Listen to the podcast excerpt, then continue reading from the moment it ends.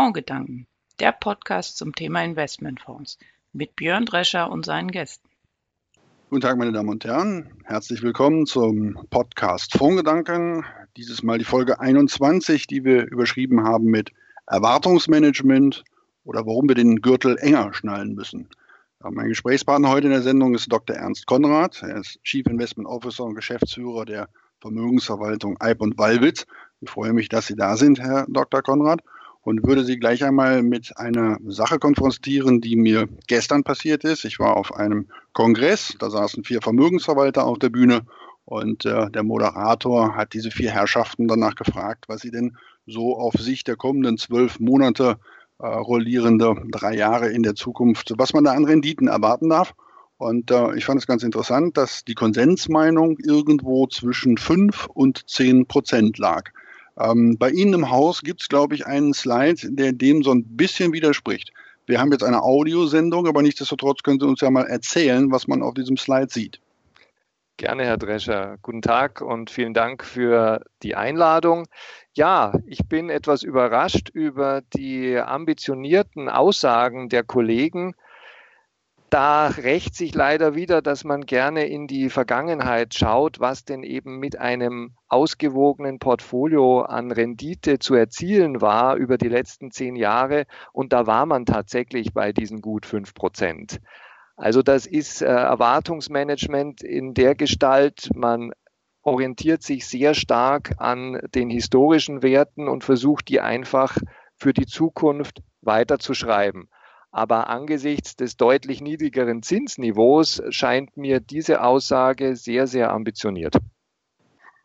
Arbeiten wir mal raus, wie war es, es gibt ja so dieses gestern, heute und dann in die Zukunft schauen. Ähm, wie war es historisch, sagen wir mal in den letzten 20, 25 Jahren, haben wir ja eine, eine Mega-Hosse am Rentenmarkt gesehen, die uns auch immer wieder Rückenwind gegeben hat.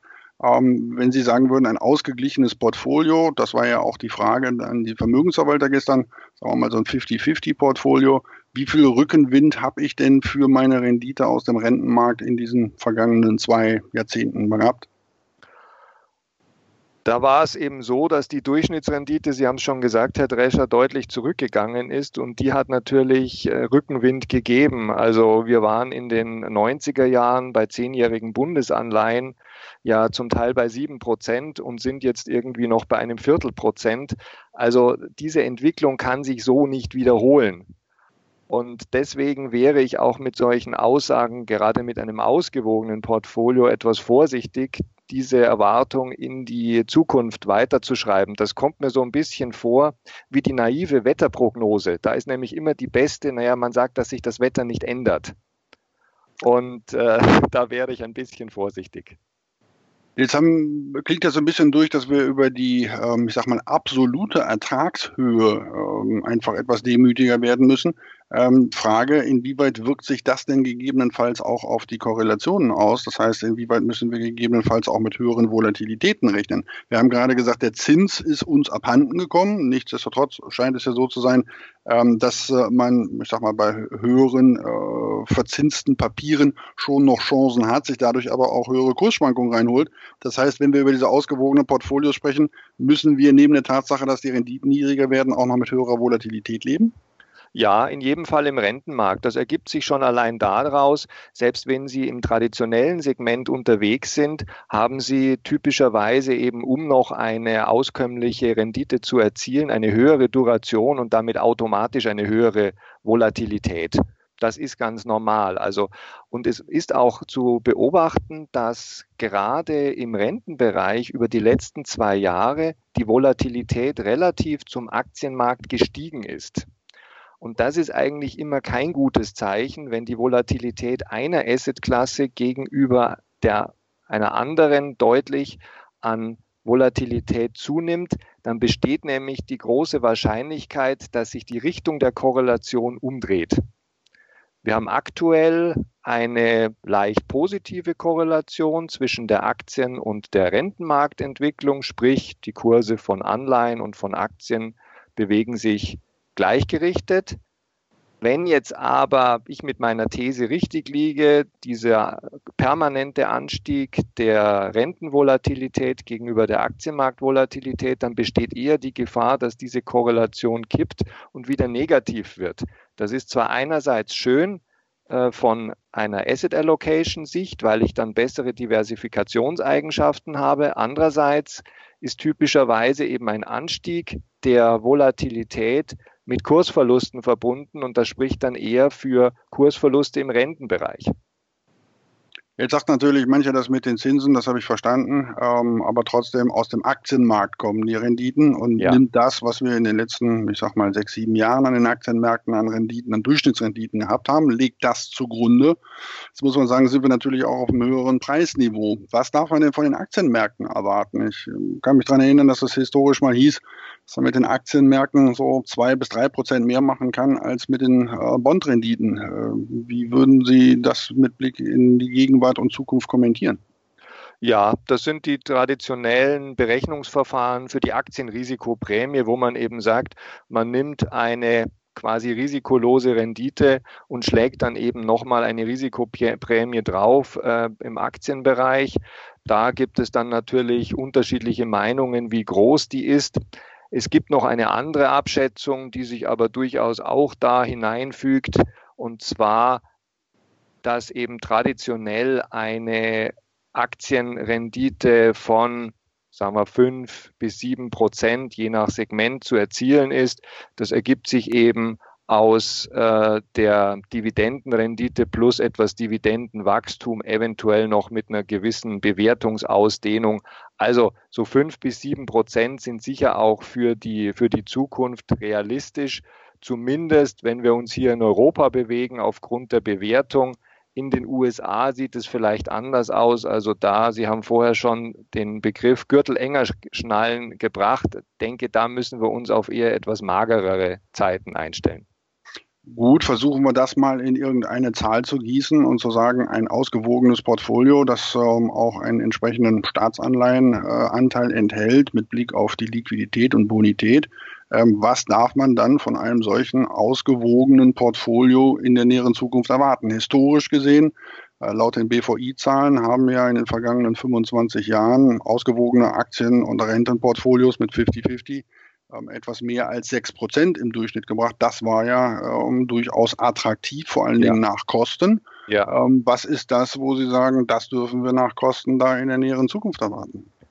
Wenn wir die gleiche Allokation zugrunde legen, also wieder 50-50 und auch den Anlagemix, also von den Asset-Klassen, die sich in dem Portfolio befinden, dann sind wahrscheinlich eher so äh, zwischen drei und vier Prozent realistisch. Es gibt eben die Möglichkeit zu sagen, gut, das reicht mir angesichts der niedrigeren äh, Inflation gegenüber den letzten 20 Jahren ist das natürlich ein Argument. Also die reale Rendite unterscheidet sich dann gar nicht so stark von früher. Allerdings denken ja doch die meisten Anleger eher nominal und dann muss man sich wohl mit diesen drei bis vier Prozent begnügen oder man muss eben gezielt höhere Risiken eingehen, wobei diese Risiken dann eben hauptsächlich aus dem Aktienmarkt kommen und weniger aus den Anleihensegmenten. Wir haben ein, zweimal schon gesagt, nach Kosten. Jetzt gehen ja viele Anleger hin und versuchen ihre Anlagestrategien zu passivieren, um damit die Kosten zu senken und höhere Rohrenditen zu haben. Was halten Sie von der allgemein im Markt beobachtbaren Welle derzeit hin zu passiven Investments, ähm, um eben diese, diesen Kostenfaktor, der an der kleiner werdenden Rohrendite nagt, um den zu kompensieren?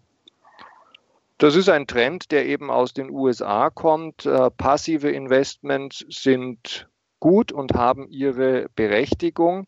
Allerdings muss sich der Anleger eben auch darüber im Klaren sein, es gibt typischerweise dann nur reine Strategien und er muss sich eben über die Allokation zwischen den einzelnen Anlageklassen selber kümmern.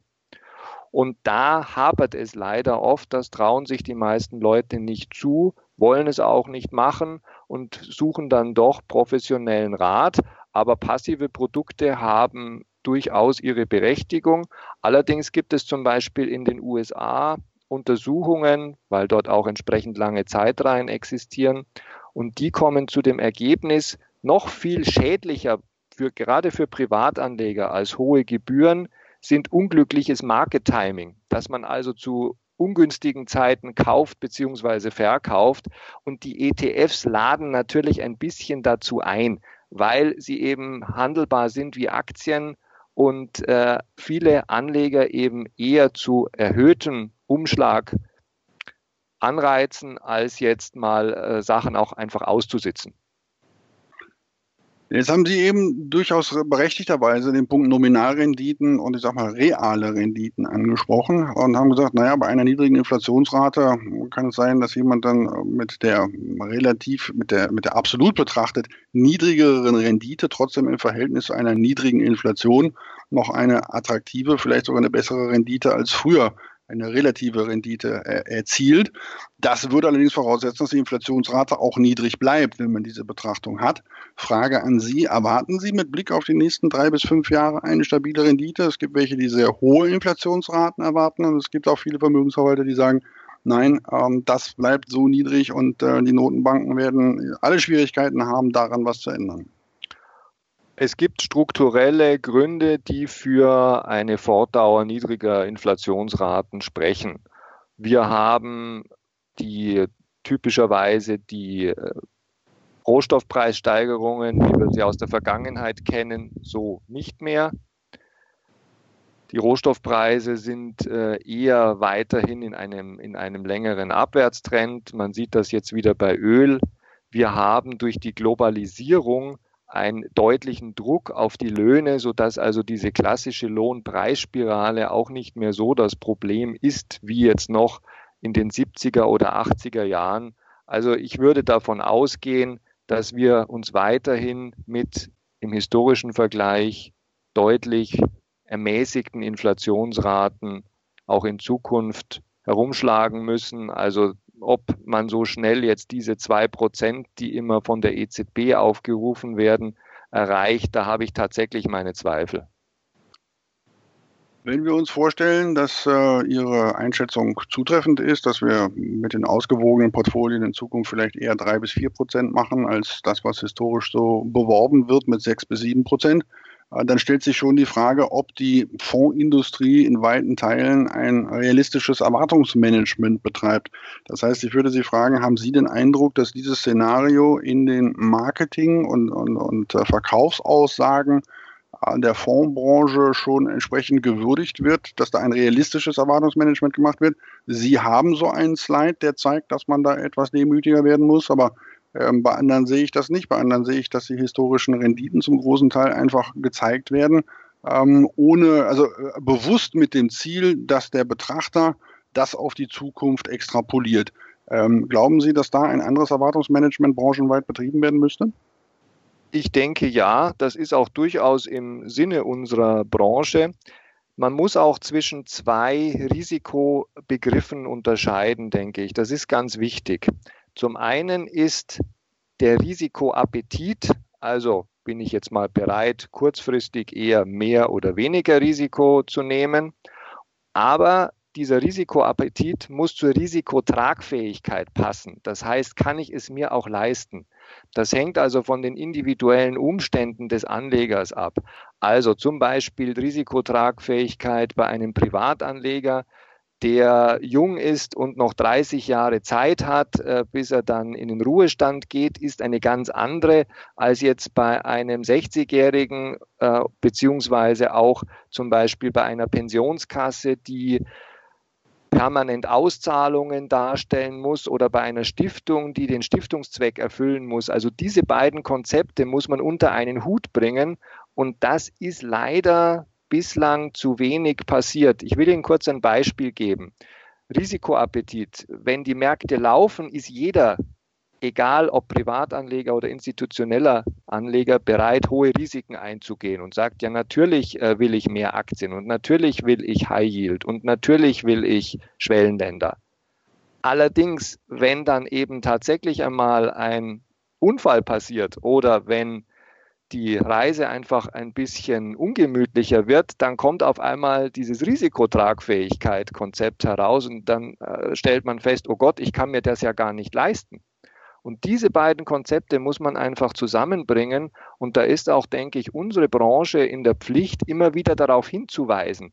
Denn die Risikotragfähigkeit kann letztlich nur der Anleger selber beurteilen. Ich kann einen Anleger beraten und sagen, was ich mir vorstellen kann, aber letztlich muss er das selber entscheiden. Nun verkauft es sich mit äh, Vergangenheitsperformance leichter, äh, und das wissen wir alle, und äh, mit, mit äh, schönen Zahlen kann man besser verkaufen, wären viele Berater oder die meisten Berater draußen besser beraten, tief zu stapeln bei ihren Anlegern und sie anschließend positiv zu überraschen, als mit zu hohen Renditen zu werben? Ja, das ist sicher eine gute Strategie. Es darf natürlich auch nicht, äh, aber die, die Zielrendite darf natürlich auch nicht zu wenig ambitioniert sein. Also ich glaube nicht, dass man jetzt Anleger hinter dem Ofen hervorlockt, äh, wenn ich nur eine Rendite von ein, zwei Prozent anbiete. Also es muss schon auch eine gewisse Attraktivität da sein. Allerdings sollte man einfach realistisch sein und die Erwartungen für die Zukunft eher dämpfen. Ich meine, wir wissen ja so ein bisschen aus der Psychologie, wenn ich dann äh, wie das amerikanische Unternehmen machen, die stapeln immer vor ihren Quartalsberichten tief, um dann wunderbar über die Hürde zu springen und äh, die Märkte und die Anleger freuen sich. Also sicher, es ist sicher die bessere Strategie, aber sie muss natürlich auch realistisch sein. Wobei wir mal festhalten wollen, ein bis zwei Prozent entspreche immer noch dem Vielfachen der Sparbuchrendite, äh, die das die meisten richtig, Deutsche ja. haben. Also das heißt, ja. sie relativ betrachtet wäre sie schon attraktiv. Kommen ja. wir aber zu der Frage, was macht ein Vermögensverwalter mit der Situation, beziehungsweise was machen die Anleger mit der Situation? Ähm, wenn es so ist, dass wir mit einer höheren Volatilität in Zukunft wohl werden leben müssen und ähm, die Renditen ähm, zumindest absolut betrachtet niedriger werden, was heißt das dann für mich als Anleger? Was heißt das dann für den Vermögensverwalter? Muss der Anleger mehr sparen? Muss der Vermögensverwalter mehr Risiko nehmen? Muss er sich auf der Risikoeffizienzkurve verschieben? Wie handhaben Sie es bei Alp und Wallwitz und was würden Sie den Anlegern raten? Es ist eine Kombination von Faktoren wie, wie so oft. Zum einen muss der Anleger bereit sein, höhere Risiken an, einzugehen. Wichtig ist auch in dem Zusammenhang der Risikobegriff. Da gibt es ja eben diesen kapitalmarkttheoretischen Risikobegriff, der auf die Schwankungsbreite eines, einer Anlage abzielt. Der ist zwar schön, weil man mit ihm hübsch rechnen kann und hübsche Modelle machen kann, allerdings trifft der für die meisten Anleger nicht zu. Denn für den Anleger ist das größte Risiko, dass er sein eingesetztes Kapital dauerhaft verliert oder eben sehr lange warten muss, bis er das wieder bekommt. Und da ist eben ganz wichtig, wie lange ist der Zeithorizont? Also es gibt die Möglichkeit zu sagen, ja, ich äh, verlängere meinen Investmenthorizont von einem Jahr zum Beispiel auf fünf Jahre oder auf zehn Jahre. Dann kann ich eben mehr Risiken gezielt eingehen. Die andere Möglichkeit ist, dass ich, äh, das machen wir zum Beispiel, versuche neben diesen traditionellen Risikoprämien wie eben der Aktienmarktprämie oder auch der, der Zinsstrukturkurve andere Prämien zu erschließen. Da gibt es dann diese Schlagworte wie Smart Beta, wie Value, Momentum oder, oder so etwas. Und diese ähm, und da eben bewusst diese Prämien in der Asset Allocation einzusetzen und dadurch ein besser diversifiziertes Portfolio zu haben mit höheren Renditeerwartungen, aber nur weniger Risiko als eben bei einer traditionellen Anlage. Viele Anleger empfinden ja die Rendite als äh, die Belohnung für den Konsumverzicht. Also ja. äh, und sagen angesichts dann sinkender Renditen auch äh, von Mischfonds, naja, ähm, ich fühle mich dann weniger motiviert zu sparen. Eigentlich müssten sie doch mehr sparen, um ihre späteren, ähm, ich sag mal, Rentenlücken füllen zu können, um, um äh, ihre Versorgungslücken abdecken zu können. Das ist richtig. Das ist ja das Dilemma der Pensionskassen. Da ist es ja so, dass die in ihren Anlagen ziemlich restringiert sind und eben da im Rentenmarkt gefangen sind, wenig am Aktienmarkt machen können. Sie versuchen dann händeringend eben in Infrastruktur und weiß Gott was zu machen. Aber ähm, natürlich ist der Anleger da gefangen und der muss dann eigentlich mehr sparen und nicht weniger. das ist richtig. Nehmen wir uns zum Schluss zwei Stammbücher. Einmal das der ähm, Vertriebe, der Berater der Fondsindustrie und das der Anleger. Wenn wir das, was wir jetzt besprochen haben, ähm, mit einer Empfehlung äh, verbinden sollten, was schreiben wir den Beratern in ihr Stammbuch und was schreiben wir den Kunden in ihr Stammbuch? Der Berater muss den Kunden aufklären über die Risiken. Das heißt, die Risiken nehmen eher zu als ab, vor allem im Rentenmarkt. Sprich, so eine Entwicklung wie in den letzten 30 Jahren, dass wir da einen äh, Bull Market haben, das geht schon rein technisch nicht. Also da ist die Party wohl ziemlich vorbei. Das ist das eine. Also die Risiken nehmen eher zu. Und dann muss der Anleger sich überlegen, bin ich bereit, mehr Risiko zu tragen als in der Vergangenheit? Wenn ja, dann kann er sich wahrscheinlich auf zumindest ähnlich hohe Renditen wie in der Vergangenheit freuen. Wenn er sagt, nein, ich will nur die Risiken wie in der Vergangenheit tragen, dann muss er sich einfach mit weniger Rendite zufrieden geben. Ich glaube, da beißt die Maus keinen Faden ab, da kommt man einfach nicht raus aus diesem Dilemma. Deswegen Erwartungsmanagement, Sie haben es vorher mal angesprochen, Herr Drescher, das ist das A und O und zwar auf beiden Seiten. Also man darf im Vertrieb nicht zu aggressiv rangehen, man muss den Kunden aufklären und man muss ihn eben vor allem über seine Risikotragfähigkeit aufklären, beziehungsweise der Kunde muss auch seine Risikotragfähigkeit darlegen, was kann ich mir leisten. Das ist ein schönes Fazit. Herr Dr. Konrad, ich frage jeden meiner Gesprächspartner zum Schluss immer, ob er für unsere Zuhörer eine Literaturempfehlung hat, in Form eines Buches, in Form einer Internetseite, wo man sich zu dem, worüber wir uns heute unterhalten haben, etwas äh, tiefer einlesen kann. Was würden Sie unseren Zuhörern vorschlagen? Ich habe zwei Literaturempfehlungen mitgebracht, Herr Drescher. Zum einen ein, eine Quarterly Letter, also ein Investorenbrief eines recht bekannten amerikanischen Vermögensverwalters, nämlich äh, GMO. Dahinter steckt der Jeremy Grantham, also einer der renommiertesten Fondsmanager aus den USA. Diese Quarterly Letter ist über die Website abrufbar. Das kann man, das lese ich immer mit sehr großem Gewinn. Man muss nicht jede dieser Argumente, jedes dieser Argumente wirklich teilen, aber es lohnt sich auf alle Fälle, sich damit auseinanderzusetzen. Und wer sich interessiert für das Thema der ganzen alternativen Risikoprämien, was es da gibt am Markt und was man machen kann und wie man diese Prämien auch nutzbar machen kann, dem würde ich die Website der AdHack beziehungsweise äh, dieser Firma scientificbeta.com empfehlen. Auch frei verfügbar im Internet sind sehr interessante Studien, historische Vergleiche, aber eben auch mit einem entsprechenden Ausblick für die Zukunft. Und das ist ja eigentlich das, was uns interessiert. Herr Dr. Konrad, ich bedanke mich. Wir werden auf diese Literaturempfehlungen verlinken. Ähm, meine Damen und Herren, ich weise nochmal darauf hin, wenn Sie Anregungen zu dieser Sendung haben oder Ideen, worüber wir uns in Zukunft unterhalten können, dann schicken Sie uns ruhig eine Mail an podcast.fondgedanken.de und ansonsten wünsche ich Ihnen weiterhin einen schönen Sommerverlauf und äh, sage hier aus dem ABC Tower Tschüss. Herzlichen Dank, Herr Drescher.